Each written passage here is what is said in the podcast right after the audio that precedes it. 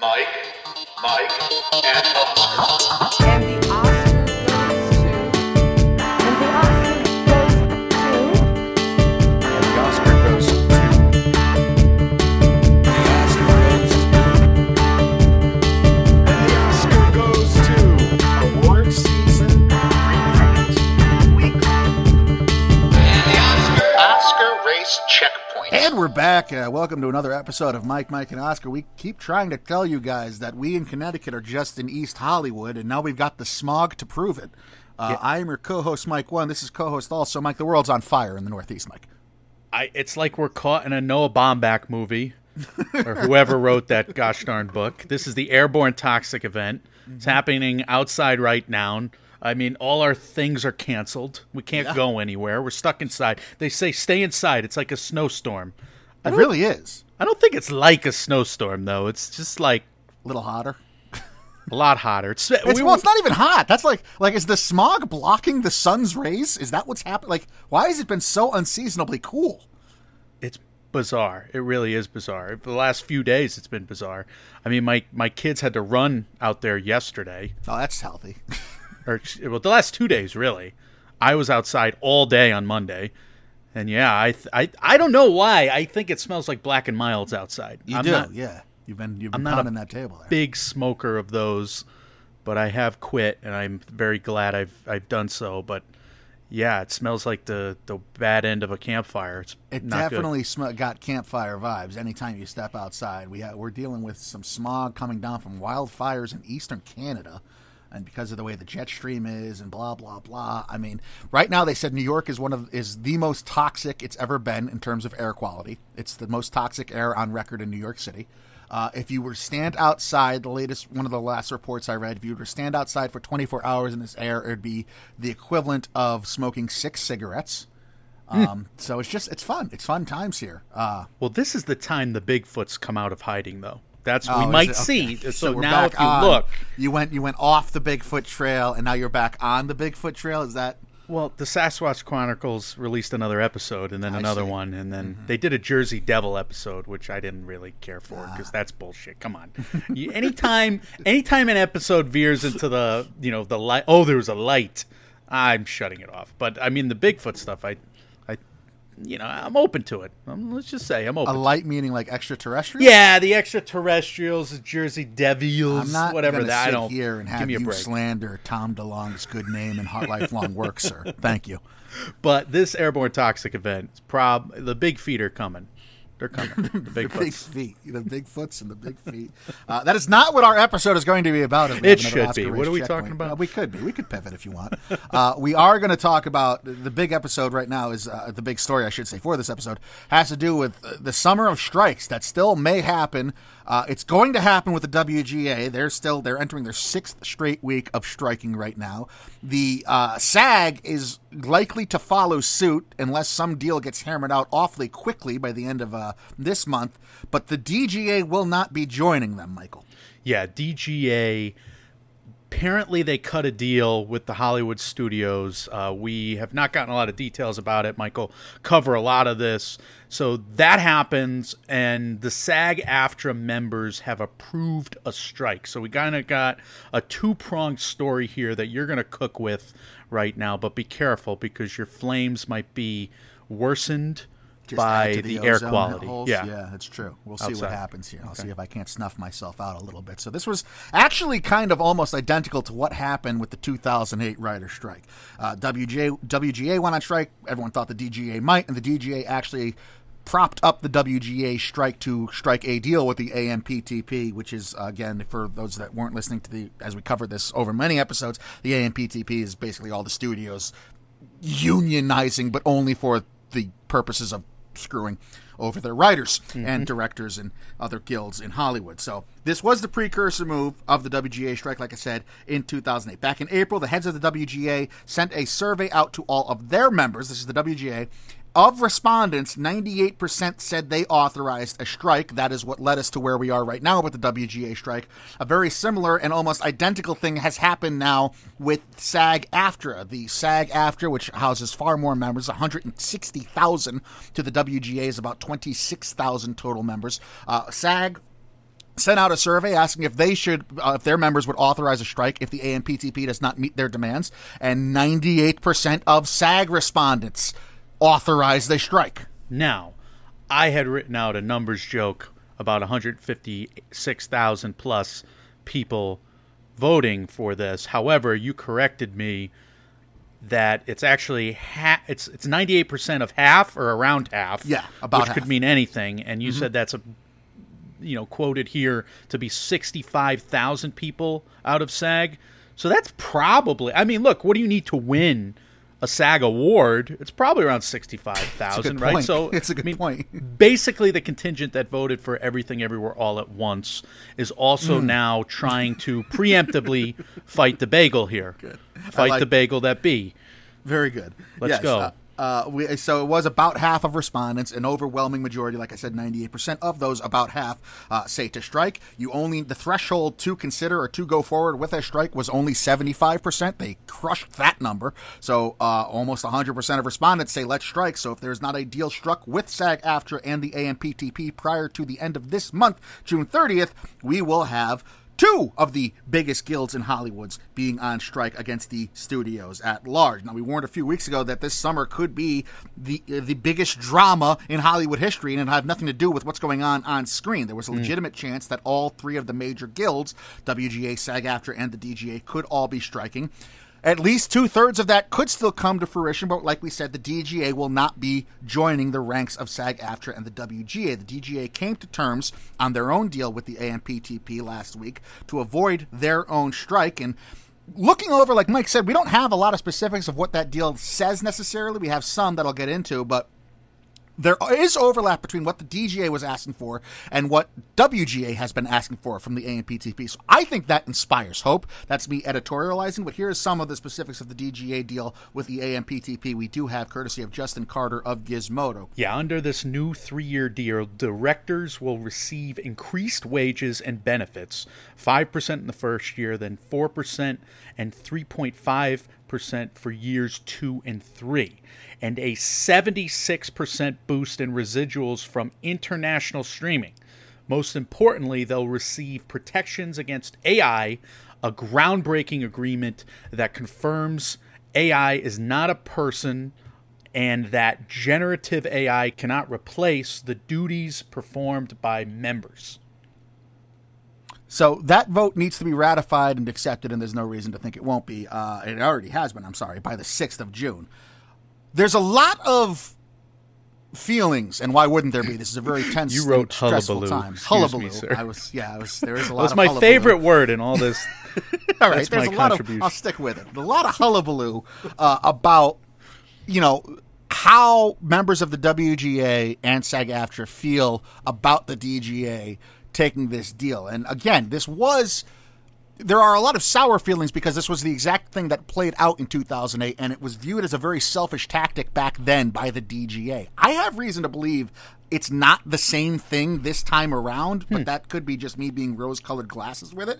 But there are a ton of W G A members who have spoken out, a lot of SAG-AFTRA members who have spoken out negatively about the D G A striking their own deal. It's worth noting that, like I said, the D G A is the smallest of these three guilds, nineteen thousand members of the D G A versus about twenty-six thousand for the W G A versus one hundred sixty plus thousand for SAG-AFTRA. And I, I mean, just logistically, the A M P T P could not afford to have every major guild on strike this summer. So I'm wondering if this deal helps or hurts negotiations for the other two guilds, W G A and SAG. Yes. We know, as you just, you know, characterized, the D G A is smaller. It's also a total sausage fest. It's a lot of dudes, a lot of dudes sweat. Uh, that being said, I do wonder if the D G A kind of got a deal that A M T P, whatever, the studios are going to uh, offer to the W G A and SAG something similar, and you can kind of take the framework out of the subsequent, hopefully the subsequent W G A and SAG deals from what they did with D G A here. Or, Michael, the ugly flip side of that would be that if this D G A deal kind of boxes out the other two guilds, right, because it's meant and catered to a much smaller group that has unique needs, and therefore the D G A is just a bunch of Bond company stooges. I don't know. What, what what's the result here? I, I think it depends on what SAG does. I mean, if SAG stands strong... Look, this D G A deal came together very quickly, so there's proof that the A M P T P can put together deals that affect thousands of people, members of these guilds, very quickly. I think that's a positive. I think if SAG stands strong and has the W G A's back, um, there's going to be even more pressure on the, the studios to give in to the W G A eventually to what they want. And then I think if SAG does officially go on strike, then it will be a the former of what you said. It'll be using the D G A's deal as a building block or a basis for these last two outstanding guilds for these studios to come to Jesus with. I can't, I mean, just think about the amount of card-carrying members of both SAG and and uh, the W G A. I, I can't imagine SAG would sell out the writers. That would be a terrible look. I mean, the D G A, it's not right, and I think the D G A should would be well invested to like go down and join the W G A on their line still and pick it alongside them, even though that deal is done, just to, like a show of solidarity type thing. Whether or not the W G A wants them there is another story, but like I, I the D G A can at least fall back on, well, we did this once already fifteen mm-hmm. years ago. We're still a lot of the same members here, so this is just us being, this is the D G A being the G G A, right? When the Red Sox had to cover for Manny Ramirez, it was always Manny's being Manny. And you just go, it's the D G A being the D G A. And you just let them do what they're going to do. If SAG sells out the W G A, I think there's going to be problems for the W G A.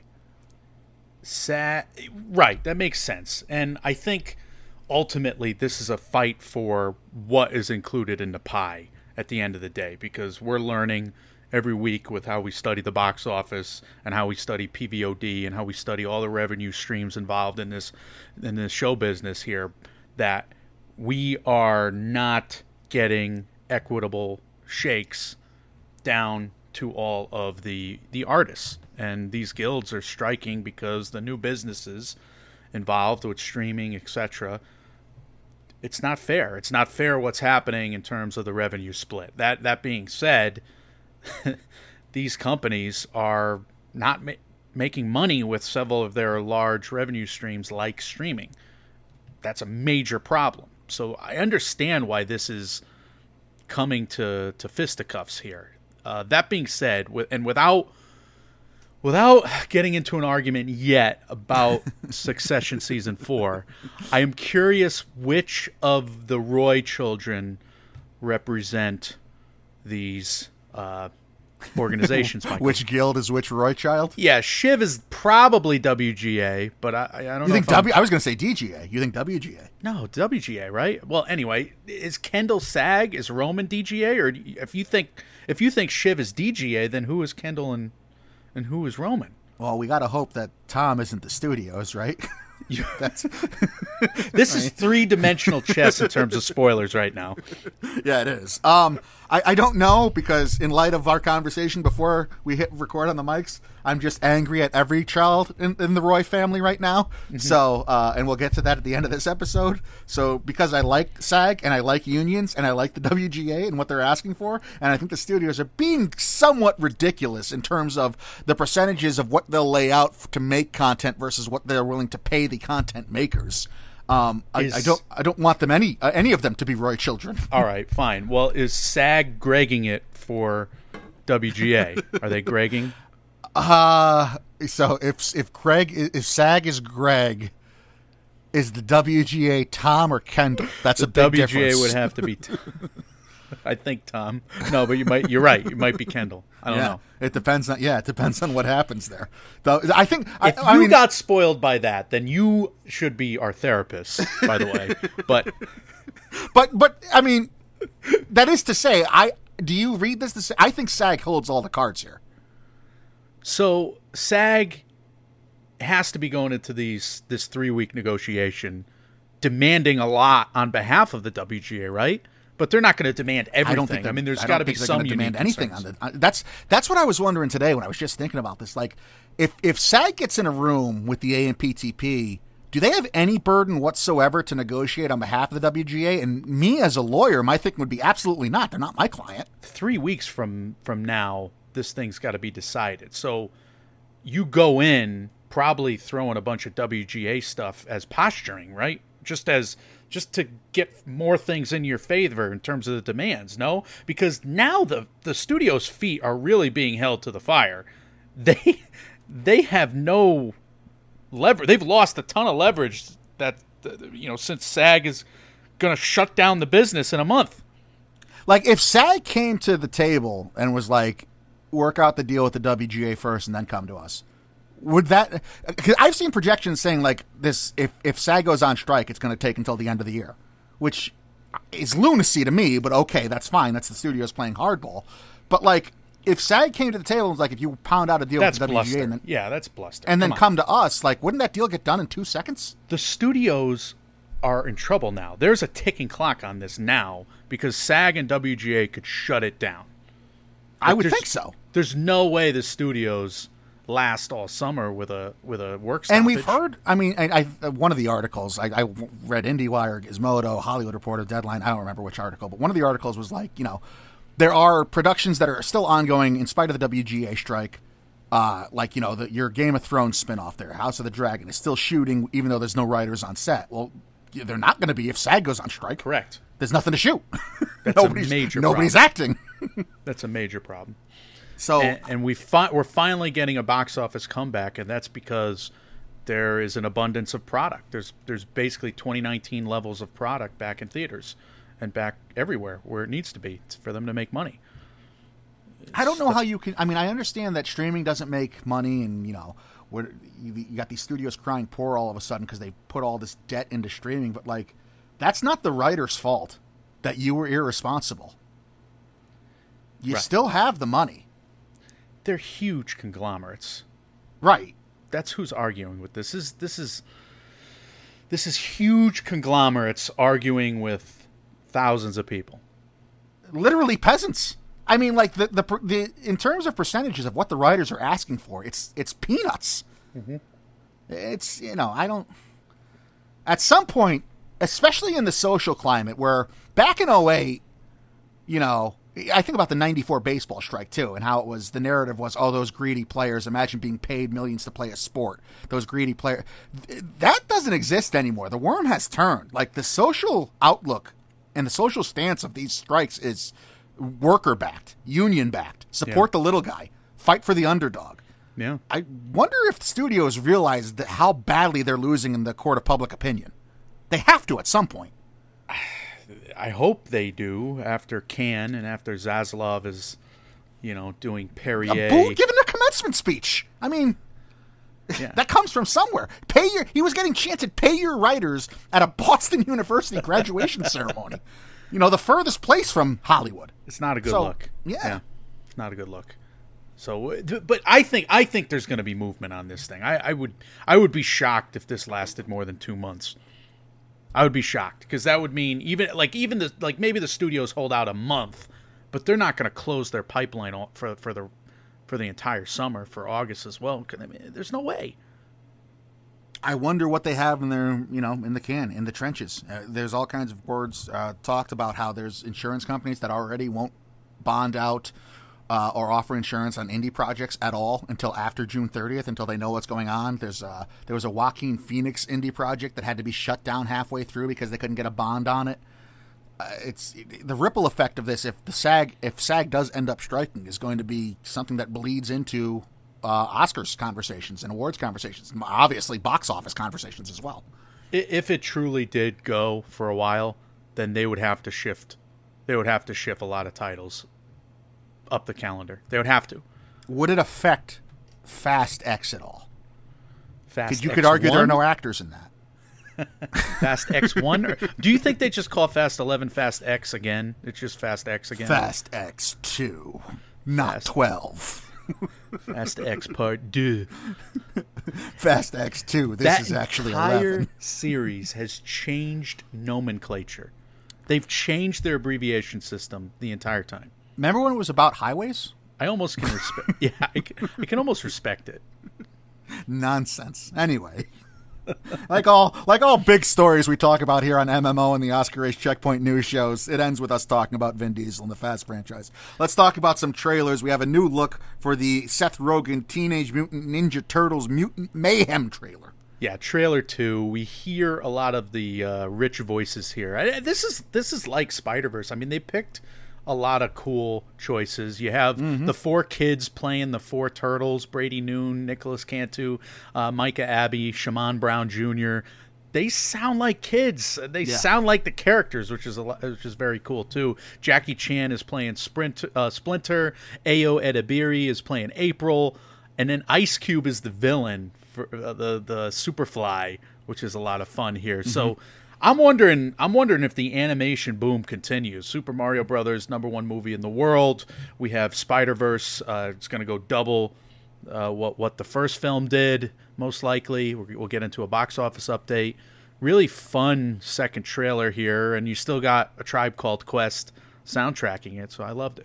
More like Spider-Verse, too. There's different animation types in this. We go from, like, hand-drawn, crudely drawn, kids-drawn animation to whatever you want to describe the actual animation of the movie for being, and the story's relatable. I mean, it's I, it's I don't think it's uncharted territory even for a Teenage Mutant Ninja Turtle movie. It's like or you want to join the mutancy, the outcasts who want to find their home and find a hmm. sense of community. Wasn't that like Casey Jones's arc in The Secret of the Ooze or something? Didn't sure. he join the underground ba- uh, gang of Fight Club?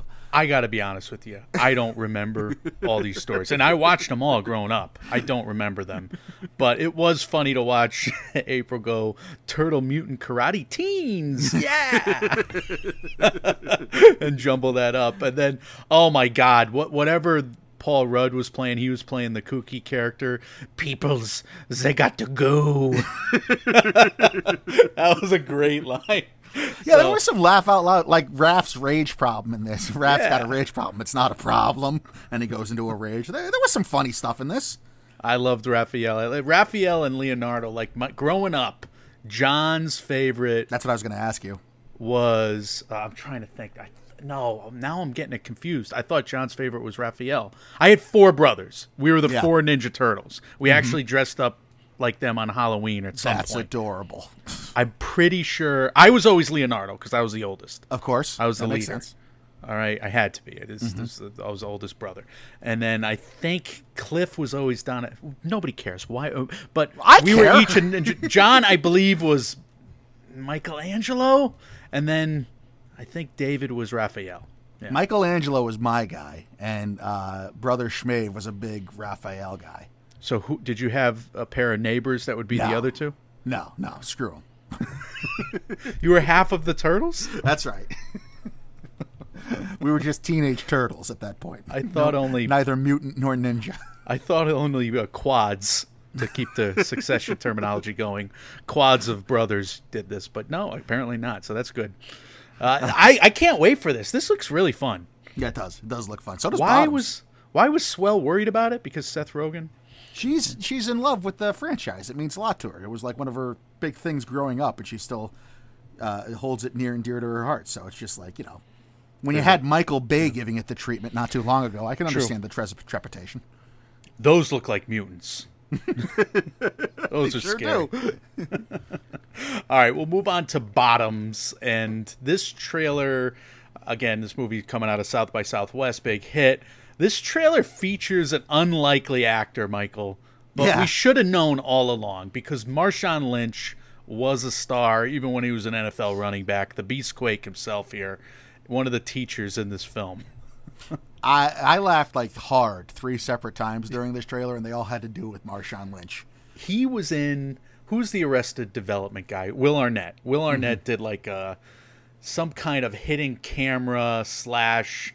improvisational comedy special on Netflix. It's like a whodunit. Yeah. And Marshawn Lynch was one of the guests in that, and yes. he was hilarious the entire time. Conan O'Brien's had him on a bunch of times. Marshawn Lynch, again, hilarious. So yeah. this dude is legit funny. So, yeah, I wonder if he's improvising here, or if he's just, his delivery is just killer. Yeah, but some of this stuff has nothing to do with his line. Like, he's just the teacher at his desk in school reading. I had to pause it to read the, the magazine. The magazine's called Divorced and Happy, with a feature of big booty babes. Every single person in this movie would get arrested. Again, I'm like, I just came from a high school. I'm working with these kids. Like, they all would get arrested immediately. Like, you can't have teenage fight clubs. Yeah, well, that's... Uh, I was going to say, the premise is like girl fight club to fight the football team. And the football kids are wearing their full uniforms in class. Like, what is going on here? Yeah. Um, look, Rachel Sennett, I give her credit, and I love her, obviously. Uh, and, uh, again, Ayo Edebiri in this as well. A little old to be playing high schoolers, but they're not Ben Platt either. Yeah, I, I actually looked, because I looked this up, and like, these kids look like ten years too old. Yeah. And sure enough, I looked up uh, Rachel Sennett. She's twenty-seven, so yeah. I'm right. I mean, right. I get it. Right. Yeah, too old. A little too old, but it's, again, I, you know, after Dear Evan Hansen, I'm fine with it. uh, but like, this is a lively trailer. It's funny. I, I'm, I'll go opening night all day. Bottoms looks funny. Bottoms is the horniest, bloodiest high school movie of the twenty-first century. That's the pull quote in the trailer from Rolling Stone. And that's, that's how great. I knew I was officially old, because that made me cr- like, even though these are clearly adults playing uh, high schoolers, yeah. having it called the horniest, blo- I was like, ah, no, I don't want to watch that. Stop so that's it. That's how I know I'm old. I guess they have to be in their late twenties. To, yeah. No, again, we, we've been over this a hundred times. Mm-hmm. This has to be, uh, but yeah, really funny. And uh, I look forward to it, but I'm not, we're, none of us are allowed to like it anymore. We're old. Right. That's it. Of course. All right. Let's talk about Talk to Me. This is the Philippou Brothers Sundance horror film from A twenty-four that gets its second trailer today. I've heard a lot of box office prognosticators talk about Talk to Me as one of the sleeper hits uh, potentially for this summer. And honestly, I like the first trailer better, but the second trailer actually makes this horror film looks look like a much bigger story to me. Look like the action is is throughout this this movie. And now I want to see Talk to Me much more, Michael. Do you find it hard to root for these kids? They're in a horror movie where they're getting they're they're they're going they're getting dragged to hell in this. Yeah, movie. But it's their fault. Yeah, like every horror movie, so you're okay, not really well, rooting wait. for them. You're rooting for them to get dragged to hell, no? Wait, wait. Well, no. You, aren't you rooting for the protagonist to... like? No, like when it's it comes about to the bloodlust. It's about the... You're rooting for the devil in this movie. When it comes to like the Necronomicon and the evil, or like Cabin in the Woods or any of these, like it's always the, the kids accidentally summon the evil, or they don't realize the evil they're playing yeah. with. These kids do. There's plenty, like, there are multiple chances at this party for them interacting with this frickin' monkey's paw hand where they see their friends becoming possessed, and yet they still go through with it? This Screw this, you! I hope this, I hope every apparition kills you! Yeah, because this is the second episode in a row where we're realizing what horrible people we are. Like, last episode...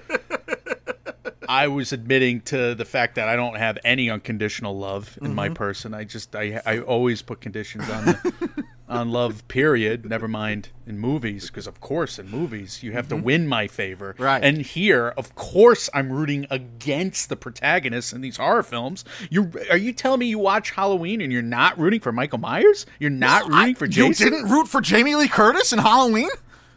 Well, when, the final girl. I'm rooting against all those other idiots, though. Well, okay, I but that's because s- those movies were terrible. Scream, you're not... I mean, I guess Scream. No! What are you talking about? But like a stupid horror movie, you're always rooting for the bad guys. Wait a minute. Like, wait, wait, wait. You just said this one's A twenty-four, it looks high quality, it looks like a bigger deal. But this, now it looks like want, a... But you don't want this to be a stupid horror movie, do you?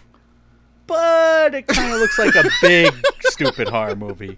They're, they're, they're grabbing a statue's hand and going into the netherworld. It's I still agree. a stupid it's, horror movie. They look, they deserve, I hope they never come back. I hope their parents are miserable. Like, fuck these kids. But that's why it's probably going to make two hundred million dollars. Maybe. I was offended by this trailer. Like, as a horror aficionado, I was like, this is outlandish. But they want they want to all watch each other, you know. If this actually happened in real life and like it was a result of a high school party, mm-hmm. my res- my reaction to the news would be good. Screw these kids. They you get exactly it. what you I asked agree. for. I agree. But that ha- that's the same thing for every one of these horror franchises, But it's right? not. Like, Cabin in the Woods, you Evil didn't root for the, for the girl in the... No, you rooted for Ash in Evil yeah, Dead. Yeah, but you rooted for him, but they deserved it. They put, they took the Book of the Dead out and they read from it. I, you're it you're was not wrong. Made you're of right. Human you're skin. right. You're right. But I guess where I draw the line is, like, at least in the Evil Dead, they don't know the severity of the evil they're dealing with when they t- when they talk about the Necronomicon. The, these kids watch their mm-hmm. friends become possessed by the devil for fun. Yeah, and they're like, oh, let Every me day. try. You're right. You're right. No, they deserve it. But I'm glad they deserve it. Now we can root for them to get their desserts. I hope they die immediately. I hope it's a fourteen-second movie. You're really struggling with I was so angry at that. I was, entertainment. It might have been a result of Succession. It might have been a little bleed-off of my feelings about the Succession finale. But watching this trailer, I was I was viscerally upset. Well, let's move on to a box office update. I think uh, Talk to Me is going to be a fun uh, little film study in August, or at, early August, right? Because it comes out late July. Yeah, I think, I think it is. So. Yeah. All right. Uh, Spider-Man Across the Spider-Verse, one hundred twenty point six wow. million dollars at the domestic box office. We were hoping, uh, you know, projections of, of one ten, one fifteen were going to come true. one twenty Outpaced that is them a all. Major overperformance, eighty-seven point nine internationally for a two hundred eight point five million dollars worldwide box office cume. Apparently it did thirteen million dollars yesterday on a Monday domestically wow. as well. And we have that being, I mean, triple, I can't do math, more than triple the box office of Into the Spider-Verse from twenty eighteen. And that was Christmas. That was the Christmas corridor, twenty eighteen, yeah. twelve, eighteen twenty eighteen was the opening weekend for Into the Spider-Verse, which did thirty-five million dollars and wound up doing one hundred ninety total domestically and one ninety-four internationally for a cume, a worldwide cume of three eighty-four. It's going to pass three eighty-four middle of this week, Mike. Remember when Disney fired Lord and Miller from their Solo movie? Mm. That seems unwise now. Yeah, the M C U... and uh, Kathleen Kennedy's Star Wars universe there. They deserve some comeuppance yeah. because they have, they've kicked some really good mm-hmm. creators out.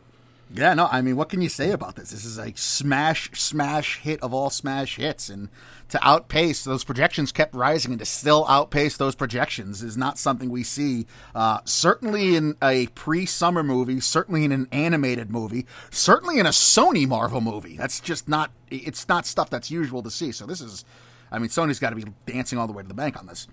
As for the second place finisher at the uh, box office last weekend, I am upset that Swell, yourself, myself, we were all right about The Little Mermaid and being worried about it. And we mm. were all wrong about it as well. And we we're happily wrong because we wanted it to be good. And it is good.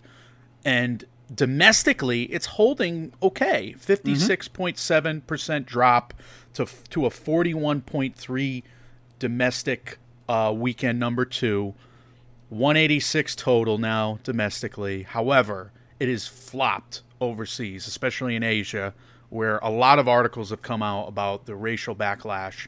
And yep. it's just dismaying that it's not going to do very good business at all overseas. It's up to one forty-one now for a three twenty-eight worldwide cume. That's again through Sunday. I didn't counter.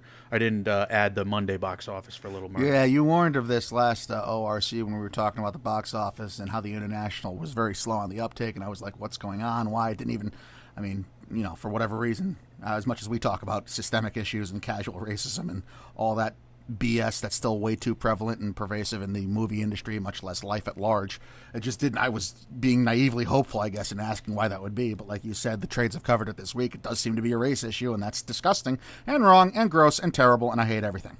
Yeah, it's it's really upsetting, and it, it, it it's a, such a fun movie. Uh, two fifty million dollar budget for Little Mermaid, so it probably it's probably got to make seven fifty worldwide to to get ahead, and that, that's not going to happen. So. No. I'm wondering, it'll, does it'll the Little Mermaid... The yeah, sorry, I stepped well, but, all over you there. But that's fine. Does, does the Little Mermaid... Does the Little Mermaid make sense for a P V O D early run? Because we've seen Disney kind of milk the longer windows uh, in many a case. Or do they just put it on Disney Plus? Is that still a thing?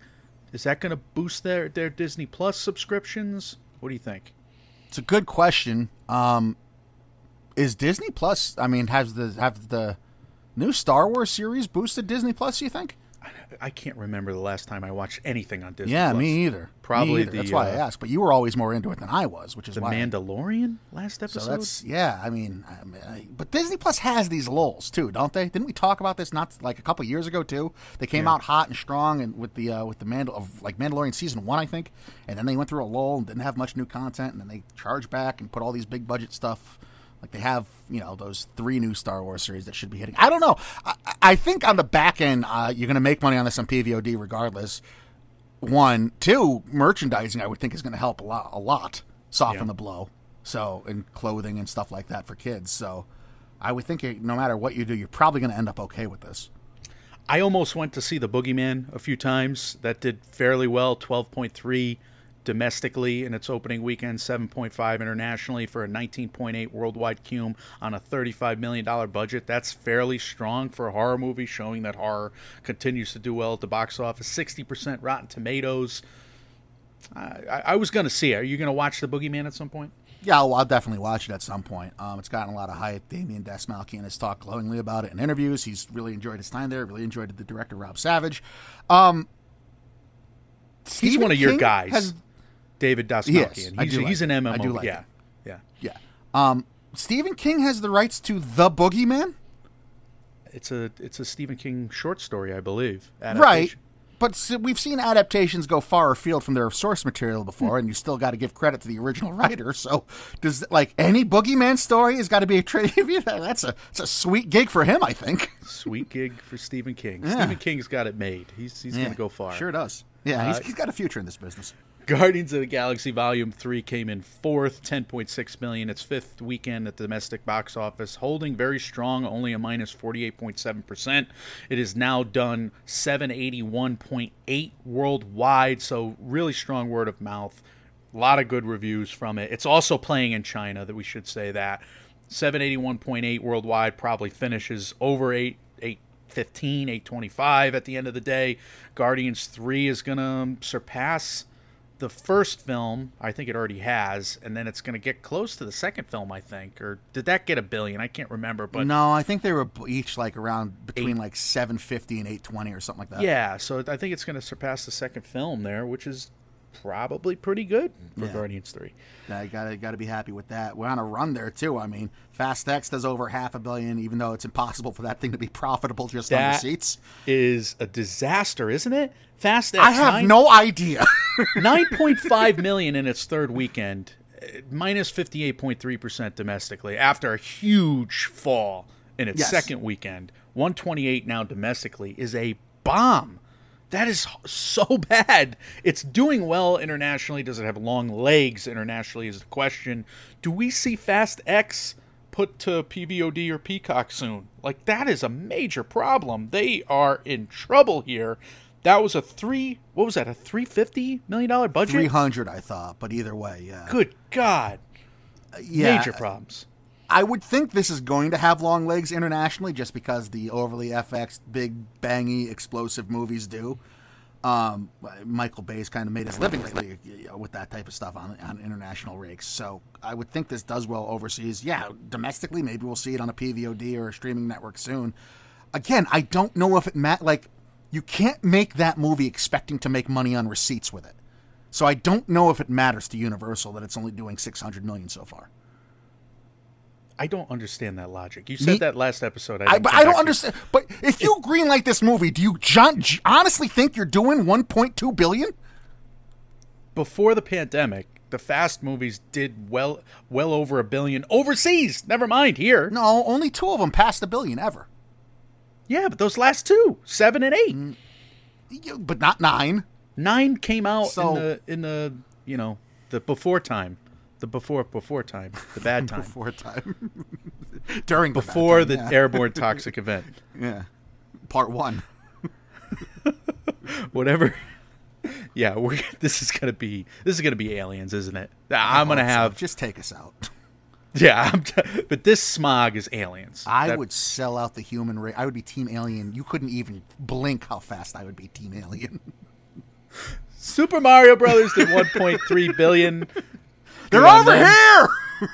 The two comedians that tried to put comedies out into theaters, Sebastian Maniscalco and Bert Kreischer, those movies did not do well. nine point one for About My Father, eight point eight for The Machine. Those are the worldwide box office cumes and millions there, Michael. Not good. You saw The Machine. You weren't impressed by it. I mean, it's worth a, a dozen cackles, a good good few laughs, but no, mm. I, I didn't see him About My Father. I, I'm okay. I, I'm not a huge fan of Sebastian Maniscalco. He's been he's been good as a bit part guy, character actor, and a few things. I'm pumped that Evil Dead Rise kept doing well, and I'm Still pumped going. that Past Lives, yeah, you know, is on this uh, box office report today because Past Lives did two ter- two thirty-two at four theaters. I almost. I literally got in a car to go to get mm-hmm. on a train, except I'm missing my train because traffic was so bad yeah. where we are that I'm like, if I miss my train, I can't go to eat before the movie. I have to go straight to the movie. Right, and you're only human. Why would I go to New York City if I'm mm-hmm. not going to be able to go to P J Clark's before my movie? Makes sense to me. I was bummed. I was bummed. I almost went the next day, and then I, I just couldn't do it. Anyway, uh, Past Lives, please come to Connecticut. What are we doing? We got a couple weeks. That's that'll that'll come out. It's going to go wide. I think the twenty-third is the date for it. So yeah, I want to review that. I'm jealous of a lot of people. This is when I want to get screeners or get screenings. Yeah. Yeah. We will do some reviewing the reviewers, Michael, because it's too irresistible not to here. Transformers: Rise of the Beast, fifty-four percent on Rotten Tomatoes. You got a coin flip for this baby. sixty-three reviews. This was seventy-one percent on thirty-one reviews yesterday, so I was going to give a much more favorable set of reviews here. But, yeah, we, we got some fun ones to read. Start with Frank Sheck from T H R. These Hasbro action figures and their on-screen incarnations are capable of reducing even the most mature, jaded adult into an awestruck child who just wants to get down on the floor and play with them. I like that. I love that. He wants to play with yeah. toys. He's a man. He's old. And he still want, likes toys. All right. It's kind of remarkable what can be done with a Transformers movie with a director who actually likes these characters. That's Mike Ryan from Up Rocks. Wow. Really a little backhanded compliment there. Uh, Christian Zilko of IndieWire. It's as if some executive saw Mattel and Greta Gerwig turning Barbie into genuine art, so they made a George Costanza-style decision to veer in the opposite direction purely out of spite. I thought you'd like that one. Yeah, it's nice. And then we had Rise of the Beast is another generic story about an intergalactic menace from the sky and carries all the plot predictability of a broken clock. That is Valerie Complex of Deadline Hollywood. So, it sounds like it could be cool for people who like to play with toys on the floor. Mm-hmm. It sounds like you will enjoy it if you're a George Costanza-style spiteful person. Style spiteful person. And otherwise, it's probably not an Oscar contender, or or is it for V F X? At what point does that whole franchise just get a reboot? Like we were, st- it's the, still the same Megatron, the this same is soft, Optimus Prime. Soft reboot here, right? Because this is the Beast Wars saga. Sure, but it's I don't the know. same gu- voices and style of shooting and actual transformation V F X. You know, well, who's in the? What is the reboot though? The reboot is. Is what? It's J K. Simmons. It could be, uh, give it to Wes Anderson. Who the fuck knows? It could be anything. Give it to Wes Anderson. All right. I'll, I'll get behind that. M M O. T- you got some hot takes today. I appreciate that. We'll move on to The Flash. The Flash has been seen seventy-two percent on eighty-six reviews. We're aggregating, Michael. Read a review. Mm. Although it's not without some fun moments, The Flash often substitutes cameos for genuine thrills, and a general aura of exhaustion hovers over it all. Esther Zuckerman of Bloomberg said that. A general aura of exhaustion. That's how all my dates have described me. Uh, I have a, a review from Don K. of Den of Geek. He says, The Flash is everything that much of the last ten years of D C-based movies have not been. It's fast-paced, character-driven, and most importantly, in love with the comics and the iconic superheroes themselves. So that's that's an encouraging one. We'll kind of vacillate between bad and good here. At least they're saying it kind of honors the subject material, which, again, according to me and what I've seen in, in terms of some cartoons in my own life, I like mm. this story. So mm. if they do this story justice, I'm in. I still don't think I can justify seeing it and spending money on it myself. Uh, Jeffrey Lyles of Lyles Movie Files feels feels like the first D C film in a long time, like Superman two long, that finds the ideal balance of action, engaging plot, likable characters whose default personality isn't shades of brooding, with equal parts pa- pathos and fun. That's a good review. Yeah, another good review. Uh, now we have Nate Adams, the only critic. He says, runs around in circles. So... Mm. Michael, we're left to ask the question, will it go round in circles? Will it fly high like a bird up in the sky? Mm-hmm. Will it go round in circles? Mm-hmm. Will it fly high like a bird up in the sky? Michael, I see what you're doing. Billy Preston was really talented. We have we have two movies that we never expected to like. One is a fifty percenter. The other is currently a seventy percenter. Do you think it goes down to a fifty percenter, The Flash? Do you think this is strong word of mouth? Do you think these movies bomb at the end of the day? Because I, I'm kind of afraid. Like, this is tentpole shit here. This is high-stakes gambling, and I'm not sure it's going to work. I don't think The Flash bombs. Well, like, what do, what do they got to make? I mean, it's just two hundred million dollars, so they got to make six hundred million dollars apiece? What's is that the uh, is that the budget's two hundred? I don't know. We should look at it, but I'm looking at Transformers having a Beast Wars audience, right? Uh, Koimoi dot com. I just typed it in. The, the this is the headline: The Flash's humongous budget of over three hundred million dollars makes it the ninth most expensive movie ever made. So it's got to make a billion dollars yeah. to be profitable. But that's why I also say, Mike. Like, well, first of all, The Flash shouldn't be released. I stand by that. God bless Michael Keaton and everyone involved. I hope Ezra Miller gets the help they need. I don't. I, this movie should have been shelved. Um, that's my stance. You can agree with disagree. I don't care. Um, if you're going to release it, like, you can't expect to make money on it. There's no way. They don't make these movies not to make money, Michael. Of I understand that, but if you're like, like, you have to just be recouping whatever you can. It's at a certain point. You're not releasing this a three hundred million dollars budget movie to make money on it. Unless you're Marvel or Star Wars, some Disney entity. Uh, I don't know, man. They have to. The tent poles are getting out of control. That's for sure. Uh, Transformers budget, by the way, is uh, two hundred million dollars, and so yeah, they they have to make. Think, I mean, that's I, Transformers going to make six hundred million dollars on that. That Optimus that, Prime talking like least, this for the eleventh straight movie. At least there's a chance there. Like that, that can make some sense to me. They can hit that number, perhaps. nine hundred million dollars for The Flash. I, I mean, maybe. Probably not, though. Maybe overseas. Again, it's one of those big-budget, V F X-reliant, superhero, Big Bang explosion type things. Maybe. I, I doubt it. That that's going to be... That's not going to be good. That's not going to be good for the for the. I mean, it's good for movie theaters because movie theaters has got all the product. But again, these studios are getting their asses whooped yeah. by the streaming business. And if there's a couple of flops in a row, that again, that might tie into our lead story here. Marvel's got to be just pissed at all these studios doing all this V F X shit because that's it used to be what made Marvel special and why they could justify their budget and how they did make money on all these. But now, like, we see so many of these copycat big budget V F X movies that just have terrible plots. And I think that kind of adds to the watering down of how we all You're right. are kind of like yeah. over Marvel at this point. I agree. I agree. That's definitely happening.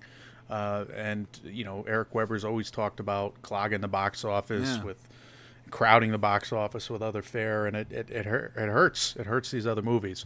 We will uh, move on to a calendar update, and really it's it's kind of two-pronged. First of all, we have the BAFTA Awards setting their dates for the seventy-fifth, and those will happen on Sunday, February eighteenth of twenty twenty-four. That is three weeks before the Oscars.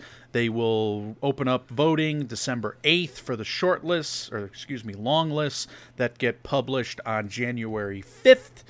Uh, that is, you know, that is kind of the the the new school BAFTA goings on here, so they're not changing their format in that regard. We were wondering if BAFTA was going to shake up their whole system here, but not, it doesn't seem like it. January eighteenth, we'll have the BAFTA nominations announced, and February eighteenth, we'll have those awards. So, to put that into some context, we have We have the Golden Globes and the Critics' Choice in early January, the seventh and the fourteenth, respectively. Standard. Yep. We have Oscar nominations the twenty-third of January. So we got something every week there in January, Michael. Mm-hmm. We have the SAG Awards following the BAFTAs. So the eighteenth is, is the BAFTAs. The SAGs and the P G A and Spirits are the following weekend of the twenty-fourth and twenty-fifth. And then the Oscars, of course, are on March tenth. So we get all of the precursors out of the way, and then we have like a two and a half week runtime there until the Oscars? Yeah, we don't have D G A dates yet. We don't have. Oh, uh, that's true. Yeah, I'm only. We don't have D G A some jump the gun there. Some other. Uh, For all we we may not have the W G A or the SAGs. Exactly. They may, they may be on strike by then, so who knows? Well, that would be something, huh? What, do we, sure what would. would we program that week with? Transformers rewatch series. God help us. Uh, the other part of this story is that Cannes re-upped at the same timing on the calendar for next year. Uh, of what they did this year. So they must be happy with how this past Cannes Film Festival went. They're going to go five fourteen, May fourteenth, through the twenty-fifth of next year. This year's uh, ceremony for the Cannes Awards ended on the twenty-seventh of May. So, yeah, it seems like they did good business. They'll go for it again, Michael. When do you think Harrison Ford realized he had to be in France? He, uh... He had a good time, apparently, right? He was up there crying. He was and crying. I mean, there's no way under- he was. He wasn't like looking forward to being there, right? But he doesn't understand that five minutes of applause, just literally ovation, ovation, five minutes does not equal positivity. It's the does equivalent not of somebody putting their thumb on their nose and giving a raspberry. Success, right? No, it, it's. It's bad news, yeah. and it, and he should have timed it. Mm-hmm. He should have entrusted us to time it. All us. Right, that's right. We, we need to finish with a Succession season four segment here before we get into some spoilers. Yes, we will spoil it. I just kind of, I, I guess, I was wondering where this would stack up for you in terms of series, all time series. But now I'm just going to ask myself because you didn't like it. Well, no, no, no. I didn't like the the literal ending of the show. Did you like the Sopranos ending?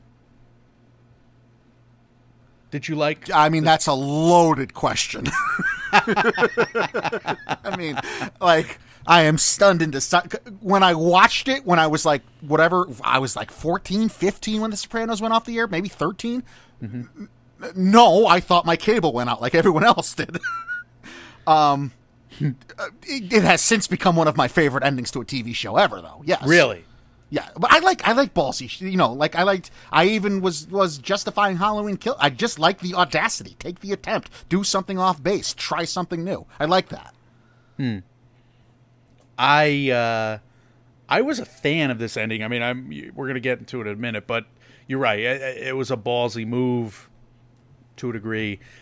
How does that? Because I never finished The Wire. I'm like three seasons into The Wire. I didn't love season two. I was I was into season, season two. Three. I'm not crazy about season two. Yeah, you're you're right to question that. Um, The Wire also does not hold up well at all. Really, like it's great. It's still really good T V. I don't think you can watch it in twenty twenty-three and say it's like a top three show of all time. It just it just does not hold up. It doesn't. We, we started a movie podcast, and unlike you, I have a hard time going back and, and watching all the old shows now, the O Gs. So like like Breaking Bad, I'm glad I watched it back when. I never finished Mad Men. I've never finished Better Call Saul. You never finished Mad Men? You should finish no. Mad Men. It's it's it's satisfying. Yeah, just when is there time? I have to watch four hundred movies a year, or else the or aliens else. will invade. So, all right. Do we put on a little spoiler warning here for Succession season well, four? Well, let's say goodbye to the people. We, before we do spoilers, where do you put it? Where, where is Succession? Oh yeah, it'd be nice if I answered yeah. my big setup there. All right, I, I don't think it's on the level of The Sopranos. I'm glad for the brevity of four seasons, though. I agree. It's a much better finale for me than Game of Thrones. Game of Thrones is very disappointing. I mean, it's not the season, the final seasons of both. And I didn't watch Game of Thrones. I just watched the final season of Game of Thrones. That was garbage. Six Feet Under had perhaps the best H B O finale ever. That was the most satisfying to me. I'm, what, I'm is going that the back. best final season of anything you've watched? what? Well, final episode could might have been the best. Okay. Final anything. Boardwalk Empire, solid. I mean, I can go on and on, like Veep, uh, all these H B O shows. And so in terms of the H B O pantheon, it's below The Sopranos. It's below Six Feet Under for me. I mean, Game of Thrones as a whole series was better than Succession, in my opinion. But Succession, pound for pound, episode to episode, is pretty darn good. I just wasn't a, as much of a fan of it. Yeah, I, I'm with you. Like, it's it's a B-plus series for me. It's like, mm. it's really, really good T V, but I don't think it's like all... I never once thought I was watching something that's like all-timer. Like, Breaking Bad, I thought I was watching something special. Did you watch all The West Wing? I've never watched The West Wing. West Wing is good. I have good to. Watch. I know. I Aaron love Sorkin. Sorkin. I love politi- politics. I I, ha- I just never have gotten around to it. It's a little pie in the sky, very optimistic. So maybe you idealistic, won't like it. Yeah, it's idealistic. It's very optimistic and idealistic, and it's. I don't know if it. I don't know how I would rank the West. I mean, the West Wing is kind of the reverse Succession. Breaking Bad. How do you? How do you? You rank Breaking the Bad? Best show of all time. Head and shoulders above it. Okay. It's I, I, my, the best shows of all time for me is Breaking Bad one, The Shield two. I almost wrote The Shield down here, but I thought that would be, uh, I think The Shield has the best first episode of any series ever. That's fine. I agree. The first season was awesome. However, I'm placating you by saying The Shield there. I'm not, I'm not, done. Not I'm done placating you. I'm just, I'm done with it. You didn't like uh, it? You didn't like The Shield. I stopped watching The Shield. There's another show I just stopped watching. I, I have stopped so, so many shows. Dexter, let me tell you, The Shield, me, Better Call Saul. Yeah, Dexter, you could get away. That's fine. The Shield. You want to talk about all time se- season finale, series finales? Really? The Shield has one of the best series finales of all time. Huh. Well, that's that's encouraging. Yeah. Did you ever watch? What was the motorcycle show? The no, never watched it. Sons of Anarchy. Sons of Anarchy. I never watched that. No. I. Anyway, I, Friday Night Lights, I, I weirdly enough, I've never watched Friday Night Lights. I have people swearing. Season one is some of the greatest T V of all time. Season three is really satisfying. Season two is horrific. Not uncoincidentally, season two uh, had issues because of the writer's strike, two thousand eight. Battlestar Galactica was a great show. I don't know if I'd rate Succession over Battlestar Galactica. I, th- I mean, for me, Succession is Mad Men. I mean, I would put that on the same okay. tier. No, I'm kidding. Uh, Battlestar Galactica jumped the shark. Oh, you didn't like it? I thought you were serious. No, I, I, I loved it. it. I, I don't get me wrong. I watched that whole damn thing, but that got, that got weird really fast. Uh, I so yeah, all right. So you put it on Mad Men. I, I would probably put it on Veep, Veep levels. Yeah, for me. Yeah, yeah. That's about. That's I would say that's fair. Which is high. It's high. Yeah, it's like absolutely top, top twenty T V show ever. Yeah, I think that's absolutely fair. All right, and now so, I'm going to yell about the finale. So this could be a good sport for a spoiler warning. Spoilers ahead. All right, talk to me. You did not like Shiv's betrayal here. Shiv being the one to screw Kendall makes no sense to me in the aspect of, or the, I guess the view of, these three kids are pieces of shit, but they're pieces of shit because they've always lusted after their father's approval and love, which they never got. So the big series finale is this almost impromptu meeting at their mother's house, their one remaining parent still who is alive, at their mother's house. They have this big kumbaya moment, and they decide inherently we are enough. We're going to give each other the acceptance, approval, and love that our father never gave us. So if you do that, to have Shiv at the end just decide I'd rather be princess, I'd rather be queen to the throne with Tom than princess under Kendall, and come up with these bullshit reasons, to me, it totally undermines that ending that happened at Mom's house. It makes no sense to me. It would make more sense in a poetic way if Roman was the one to throw the throw the vote, because he threw the vote at the start of the show. And they were I, lead, they were writing to lead to that, yeah. And then it felt like they just wanted to do a misdirect for misdirect's sake and have it be Shiv. Uh, I, I, I'm not going to get into the whole melodrama accusation like you are necessarily. However, I get that it's it's still a swerve, but it's a swerve that's just happened time and again on this series. Like, we saw Ken and Rome box her out at the beginning of this season and take the dual C E O job, and she was not happy about that. She but went she along went along with it. with it. She then turns on them and starts working for Skarsgård. Yes, behind their back, they are turning on each other, Ken and Rome, and then once she is boxed out of the Skarsgård Swedish group. Which she wouldn't have known about if it wasn't for Kendall in the first place. She, I guess in that instance, reluctancy, reluctantly joins forces with them. And, of course, when it is, you know, nut crunch time or whatever they call that. Nut cutting. Ew, that's a, that's a gross saying. But I cut the nuts. Ew. How many ways can you skin a cat? There's so many horrible sayings in our vernacular. Anyway, we have we have Ken taking charge here. It was never going to be a triarchy, right? T- Ken just takes charge. And in the final moments, I thought it was poetic that she cannot allow Ken to win. They have the votes. They're going to win seven to six. They know it. And she waffles and ruins her relationship with her brother forever. But she, so, but it, it's to her own detriment. Yes, she's that stuck makes with no Tom. Sense. She's done everything. Each one of them have done everything in this show to They're to position themselves better at the end. I mean, Jerry obviously said it on the nose. You know, how does it benefit me? That's been the the, the pathos of the entire show, which I understand. But that's been like Shiv's M O. That's been Roman's M O. That's been Ken's M O. And then she chooses to s- screw over her brother to put herself in a worse position? That doesn't make any sense to me. She wanted the the deal, the Gojo deal, and she wanted to buy Pierce, right? Which is, what, the equivalent of the New York Times? Sure. At the beginning of the series. So, I mean, it makes sense to me in terms of her motivations at that point. But you're right. I think she she just does not want... She hates Kendall. Right. It's and that's, that, that that makes no... To, to, if that's the reasoning, if that's the baseline reasoning for why she did it, I hate it. I It, it makes I, it absolutely makes no sense to me. You hate your own brother more than you want your own life to be better? That doesn't well, equate... But, she's gonna make out here, and never Somewhat. mind. And never mind the Tom stuff. Who cares about Tom? I mean, but, whatever. But that's what. She, there, wait, no, no, no. But Tom's she's the biggest. Gonna make out.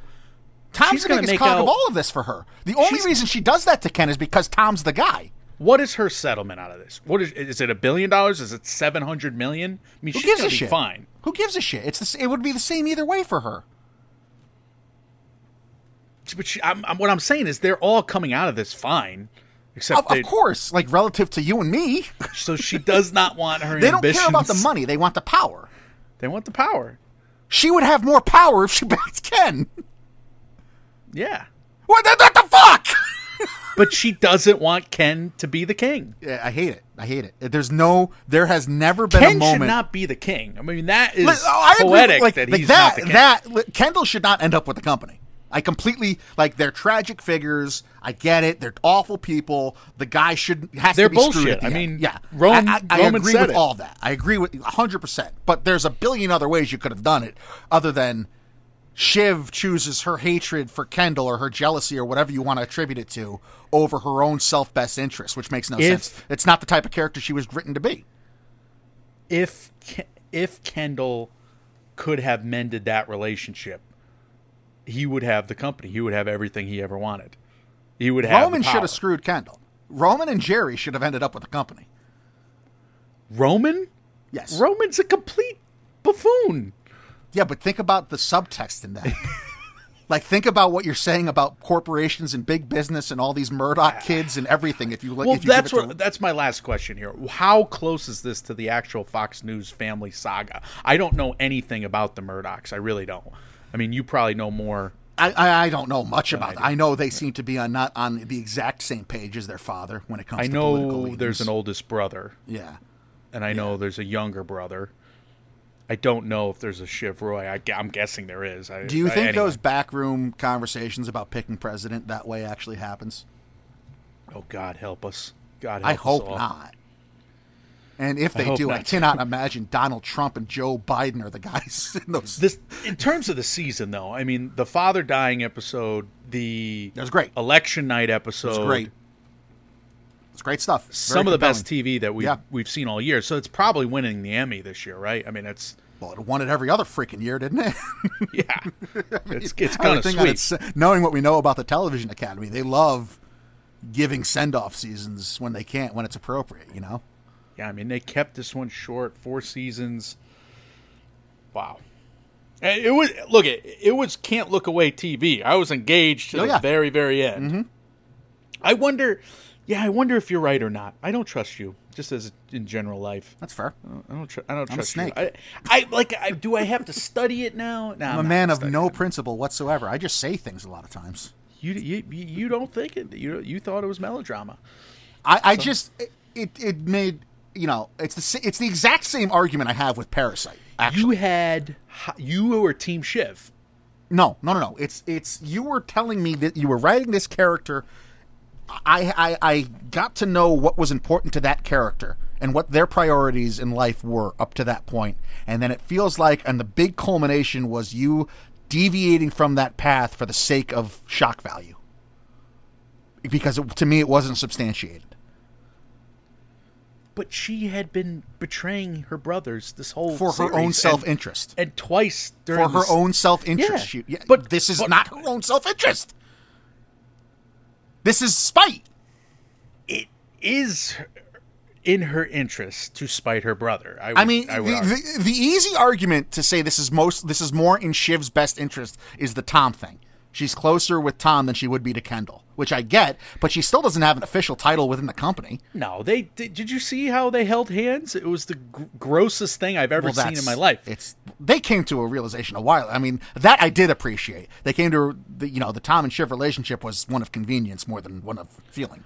I just think she's self-destructive. She's she doesn't want to be happy. Her her relate everything in her life has been self-destructive. I just think, like, I picture these kids doing this their whole lives to each other, betraying each other, like like playtime every day, them doing this to each other for their father's favor. You're right, going in, but Jesus, uh the stakes have been raised. Mm.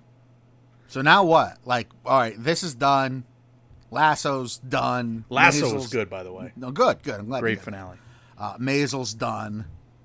Maisel was great. What is Barry the T V show? Well, I guess none if the SAG goes on strike. But I was looking at it. I have again. I have to watch the Showtime show, the Yellow Jackets. That's yeah, probably that's, when I'm that's, start that's next. in the conversation. You're right. But that, but that's already done. Like, I didn't watch season two, so I got to go back. Better. I, I, I'm behind. I'm chasing it on the television side. I know. I know we well, got I like, too, like I haven't started. I haven't started Yellow Jacket, but I'm like, what's going to be the show of the moment?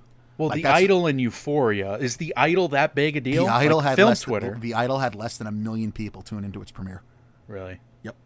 That's not going well. Zaslav liked it though. I really don't want to watch it. Do you? I don't. I'm, I'm, I, have, I have zero interest in watching the show. Mm-hmm.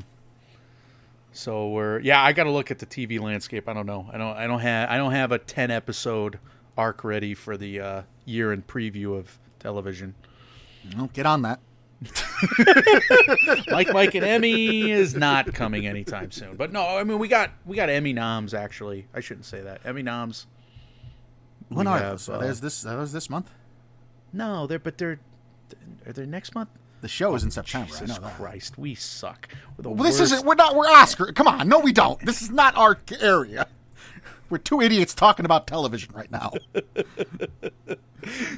Unqualified. I like how you, every time it's unqualified Emmy. That's what we are. We. Don't, I yeah. mean, we spend the only thought we put into our T V takes are when we are on mic talking about T V. I can't. My Google's not. Why is my Google not working? Oh boy, the this aliens have problem. invaded. The aliens are. They came here. for our routers first. They came for my router. And I said nothing. The date of the Emmys is September eleventh. That is a nothing bad harrowing there. So when it, no, that's oh my god. I just meant are they this, in like June or are they in uh, like September? Are noms announced that? They are in remember. I, I don't that that's September. Oh my god. Because I know the show was in September. I didn't know if nominations were like right before the show or whatever. No, well, They have to they have to campaign, Michael. Why? Succession's going to win. Succession and Abbott, Abbott Elementary year. probably win. Uh, it'll be Abbott against Ted Lasso, right? Well, the the comedy's pretty good, actually. The f- Maisel in there, I guess. Brosnahan. I clicked on daytime Emmys. This we uh, we got to end the show. We got to end the show. We got to what hullabaloo. This is just this is just the the meanderings of two unwell men. Guys, as always, we want to hear from you. If you've made it this far, how and why, let us know that, but also let us know your thoughts on anything we discussed this episode specifically, and most importantly with the, uh, the th- your thoughts on the potential SAG-AFTRA strike. How do you think it all shakes out from the strike point of view? What do you, do you think about the box office for Spider-Verse? Uh, anything else we talked about in this episode, as well as you can leave us your thoughts, comments, questions, concerns about anything we talk about in the M M O Empire on our social medias. We are Mike July twelfth. There you go. July July twelfth, Emmy nominations. Emmy nominations come out, so you got a good two-month run there. Uh, okay. Our social medias are Mike, Mike, and Oscar on Facebook and Instagram, at M M and Oscar on Twitter, Mike, Mike, and Oscar at gmail dot com, and on Reddit. We are available wherever you do hear podcasts. If you're listening to us on either the Apple Podcasts or Spotify apps, if you appreciate what we do here, if you wouldn't, would not mind leaving us a five-star review, those help us out immensely. Thank you to everyone who has done so thus far. Michael, let's have some words of wisdom and what's coming next from us. It is wise to avoid this airborne toxic event. Yeah. Maybe maybe watch White Noise again while you're inside. Uh, everybody stay safe out there. Otherwise, what's coming next? I am going to Tribeca, I think. Maybe, I hope. If it's not uh, canceled. Doesn't get canceled. um, I really am looking forward to Tribeca. I'm going Saturday, Sunday, and Tuesday. I'm seeing a lot of movies. I'm seeing a lot of premieres at the big... Uh, You know, B M C C there. I'm really excited, so I'll be uh, doing an episode with a friend of the show, Scott Yeager, at some point, uh, reviewing twenty-plus films. Otherwise, I'm sure we're going to do at least a three-part series on Rise of the Beast. Or what do we decide? Three, seven, I, I don't know. Ten. We we have to review Past Lives and Asteroid City. Are we going to review The Flash? Are we going to review The Transformers? I don't know. What the hell are we doing? We didn't. Can't, we need a. I can't, in good conscience, do The Flash. We need a production meeting. Yeah. Is what we need. Yeah. Yeah. Maybe we should do that live on mic next. Just let the people see all, all the insanity on. Just, just ramble and babble nonsense, and that's when we choose to do our production meetings, folks. At the end of episodes, and it's just. Blah, blah, blah, blah, blah, blah. So it's wise probably not to do that. You're right. Guys, when reality sucks, you can come to a production meeting with us. We are Mike, Mike, and Oscar, trying to make award season year round without the stuffiness. We will see you very soon. See ya.